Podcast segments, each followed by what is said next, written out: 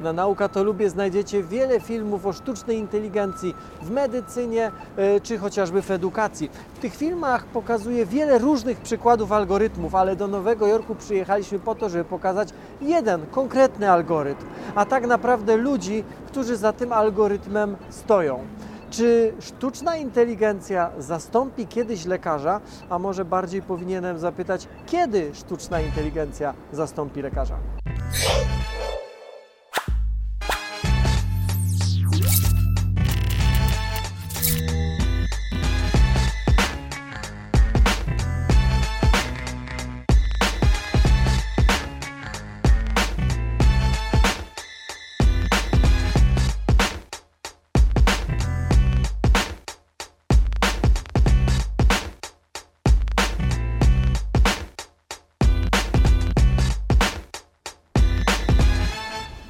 Zespół polskich naukowców pracujących w Nowym Jorku stworzył najlepszy na świecie system sztucznej inteligencji służący do diagnostyki raka piersi u kobiet. Chcę Wam przedstawić dwie osoby, które są współautorami sukcesu tego algorytmu. Czy sztuczna inteligencja zastąpi kiedyś lekarza?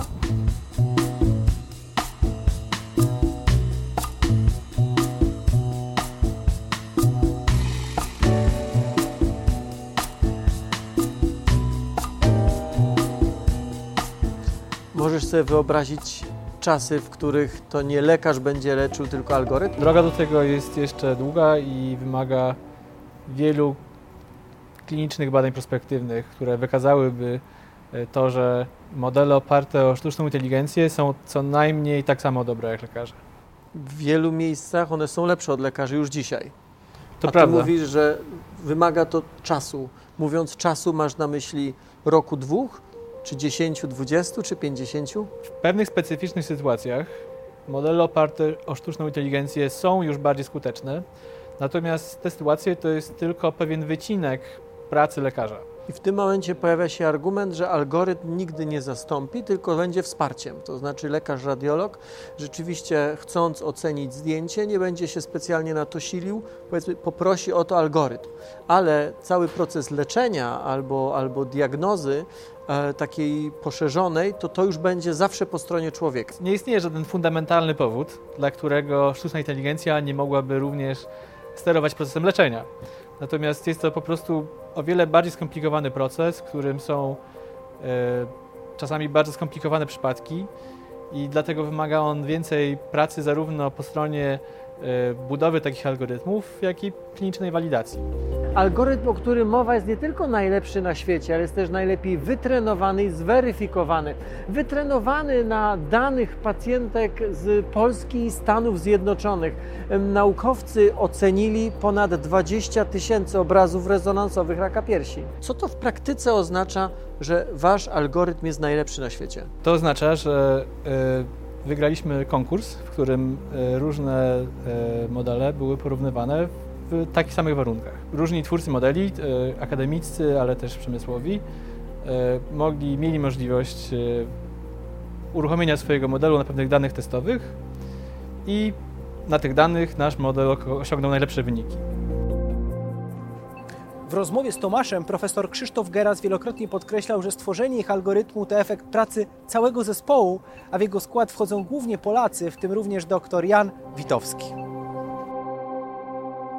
Nie mogłem nie skorzystać. To jest jednak w Stanach Zjednoczonych i praktycznie na całym świecie przynajmniej top 3 grupa naukowa, która zajmuje się sztuczną inteligencją w medycynie. Yy, Śmiałbym powiedzieć, że numer jeden w tym momencie. I w tym projekcie jaką konkretnie e, rolę pełnisz merytorycznie, czyli czym konkretnie się zajmujesz? Y, W zależności od projektu, na przykład gdy rozwijaliśmy modele AI do diagnostyki raka piersi w rezonansie magnetycznym, to był projekt, który można powiedzieć w, ca w całości realizowałem od y, pomysłu przez realizację, czyli przez opracowanie tych algorytmów. Przez to, że mam wykształcenie medyczne, staram się też połączyć tę wiedzę informatyczną z medyczną, więc na przykład osoba, osobami, y, które są z wykształcenia matematykami, informatykami, staram się im wytłumaczyć, co miał na myśli lekarz, kiedy starał się im powiedzieć, jak powinien te, ten model zadziałać.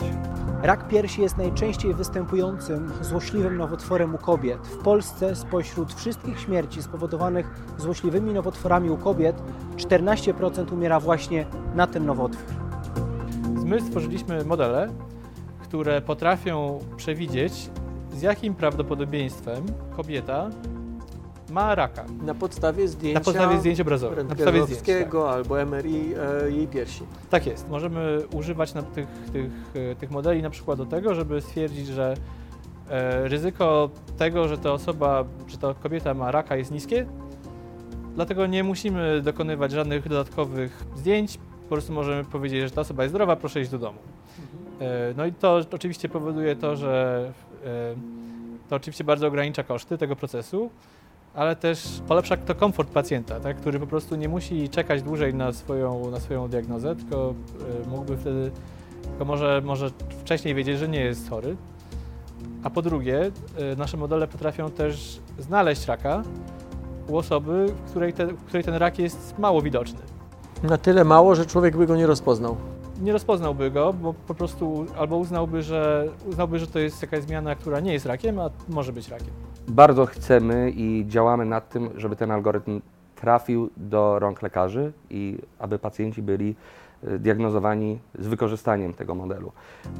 Jest to trudne nawet nie tyle ze względów technicznych, bo jesteśmy przekonani, pokazaliśmy to w takich badaniach, można powiedzieć symulacyjnych, że te modele są tak dobre jak lekarze. Dziś, gdy myślimy o tym, jak przejść od tego momentu do czegoś, gdzie lekarze mogą y, korzystać z tego na co dzień, pojawiają się inne problemy, które musimy przejść. Problemy organizacyjne, administracyjne, regulacyjne.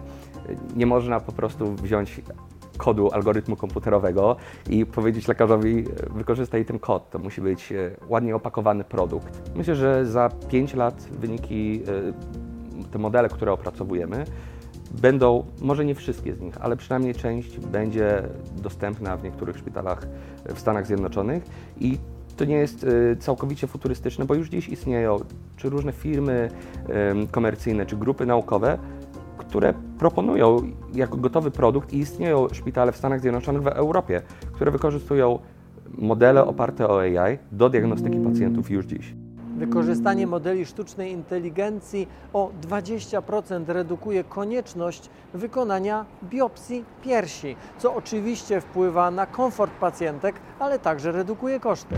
Ale bardzo ważną rzeczą, którą chciałbym zaznaczyć, jest to, że bardzo często w wielu krajach na świecie nie ma po prostu dostępu do lekarza radiologa. Sztuczna inteligencja, nawet jeśli nie będzie darmowa, na pewno będzie tańsza e, niż zatrudnienie za lekarza. W krajach, w których po prostu nie stać na, nie, systemu zdrowotnego, nie stać na to, żeby zatrudniać radiologów, takie kraje będą mogły korzystać z takich rozwiązań. Gdzie Twoim zdaniem jest granica w zastosowaniu sztucznej inteligencji w medycynie? W tej chwili nie wiemy, gdzie jest ta granica tak naprawdę, bo jeszcze się do niej nie zbliżyliśmy. A czy to sobie ją możesz jakoś wyobrazić? Spodziewam się, że ta granica będzie się coraz bardziej przesuwać. Y, W tej chwili mamy już y, modele, które potrafią dokonywać diagnozy dosyć dobrze. Y, Przypuszczam, że w ciągu następnych kilku lat spodziewałbym się również tego, że pojawią się, pojawią się modele sztucznej inteligencji, które będą również umiały planować leczenie w bardziej optymalny sposób. Z biegiem lat myślę, że te modele będą umiały uczyć się na coraz bardziej skomplikowanych danych pochodzących z różnych źródeł. Janek, będziesz chciał wrócić do Polski? Bardzo chcę wrócić do Polski. Nie wiem dokładnie kiedy to będzie, ale cały czas o tym myślę, kiedy e, mógłbym rozpocząć swoją grupę naukową i kontynuować te badania e, właśnie w Polsce, bo brakuje mi jednak Polski. Czyli przenieść doświadczenia ze Stanów Zjednoczonych do naszego kraju. Myślę, że jest ogromny potencjał w przeniesieniu wiedzy e, i doświadczeń ze Stanów Zjednoczonych do Polski. To, w jaki sposób funkcjonują grupy naukowe w Stanach Zjednoczonych, to jak to wszystko jest zorganizowane, e, jak myśleć o nauce. Tutaj aż e, gdy rozmawia się z profesorem, z wybitnym naukowcem w Stanach Zjednoczonych, Zjednoczonych, oni nie chcą myśleć o takich badaniach, które nie będą miały wpływu na naukę, na świat. E, Gdy mówimy, może napiszemy jakąś małą pracę naukową, która gdzieś będzie opublikowana, ale nie będzie przełomowa, to każdy się zapyta, dlaczego? E, Nie, zróbmy coś, porządnie, popracujmy nad tym dłużej, w większym zespole. Będzie to wymagało większego finansowania, większego wysiłku, ale ostatecznie powstanie coś, co potrafi zmienić naukę, zmienić świat i wszyscy będą z tego zadowoleni. Takiego myślenia trochę brakuje nadal w Polsce i po przyjeździe ze Stanów Zjednoczonych chciałbym takie, można powiedzieć, amerykańskie myślenie, amerykańskie podejście do nauki wykorzystać. Statystyki nie są zadowalające. Bardzo wielu młodych ludzi wyjeżdżając z Polski nie chce już do niej wracać, ale Jan chce do niej wracać, daje wzór do naśladowania innym i chce, żeby wiedza, którą zdobył za granicą, wpłynęła na rozwój sektora medycznego również w Polsce.